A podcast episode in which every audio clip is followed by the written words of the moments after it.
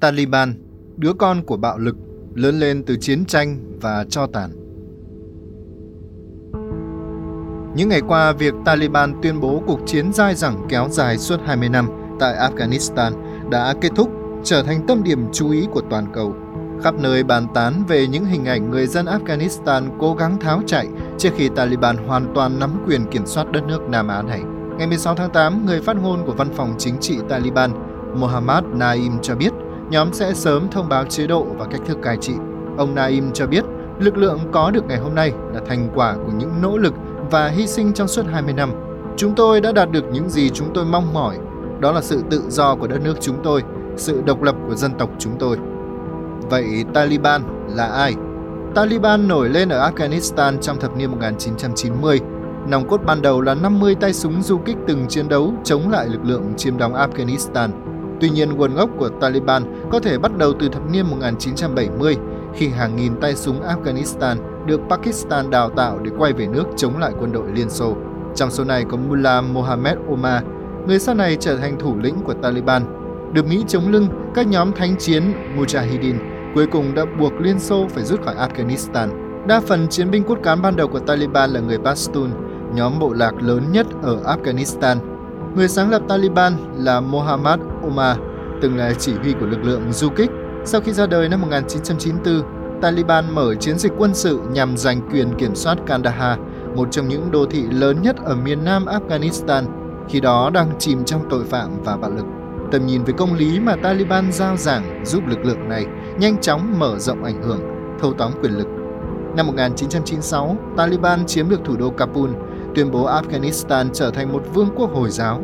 Tư tưởng của Taliban khi đó có nhiều điểm tương đồng với tổ chức khủng bố Al-Qaeda của Osama Bin Laden. Điểm khác là Taliban chỉ tập trung vào sự cai trị ở trong nước. Al-Qaeda sát cánh với Taliban tấn công các nhóm vũ trang liên kết với quân đội chính phủ. Đổi lại, lãnh đạo Taliban cung cấp địa điểm trú ẩn và rèn quân cho Al-Qaeda từ Afghanistan, đầu não của Al-Qaeda đã lên kế hoạch vụ tấn công khủng bố 11 tháng 9 năm 2001. Và chỉ vài tháng sau đó, Liên quân quốc tế do Mỹ dẫn đầu tấn công lật đổ chế độ Taliban nhằm truy quét Al-Qaeda. Sau khi thua trận trước Liên quân quốc tế năm 2001, Taliban tháo chạy về các vùng nông thôn. Một số thủ lĩnh Taliban bỏ trốn sang Pakistan. Dưới sự bảo trợ của cơ quan an ninh Pakistan, Taliban xây dựng lại lực lượng.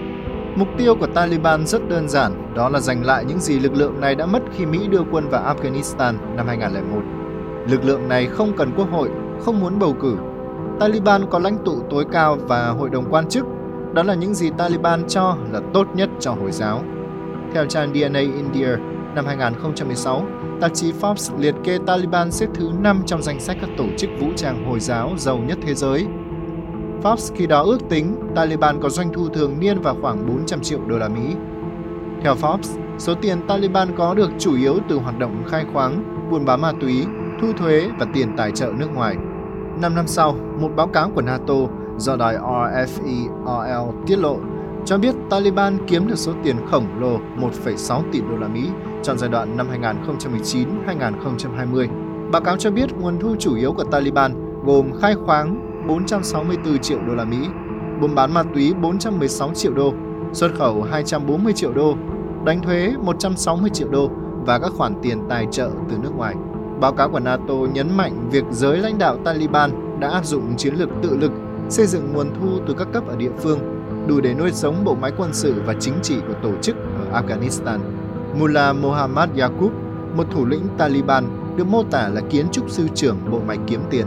Chìa khóa thành công của Yaqub là điều chỉnh phương thức đánh thuế, xây dựng thị trường xuất khẩu đá quý, muối và than đá. So với giai đoạn năm 2017 đến 2018, Taliban nhận 500 triệu đô la tiền tài trợ từ nước ngoài, chiếm một lượng đáng kể doanh thu của tổ chức. Đến giai đoạn năm 2019 đến 2020, số tiền tài trợ từ bên ngoài giảm còn 240 triệu đô, nhưng Taliban kiếm doanh thu khổng lồ 1,6 tỷ đô. Trong cùng giai đoạn, ngân sách của chính phủ Afghanistan đạt 5,5 tỷ đô, với mức chi cho quốc phòng chỉ chiếm khoảng 2%. Trong cuộc chiến chống Taliban, Mỹ tài trợ phần lớn chi phí, hỗ trợ khí tài quân sự và chi trả quỹ lương hàng năm hơn 700 triệu đô cho quân đội Afghanistan.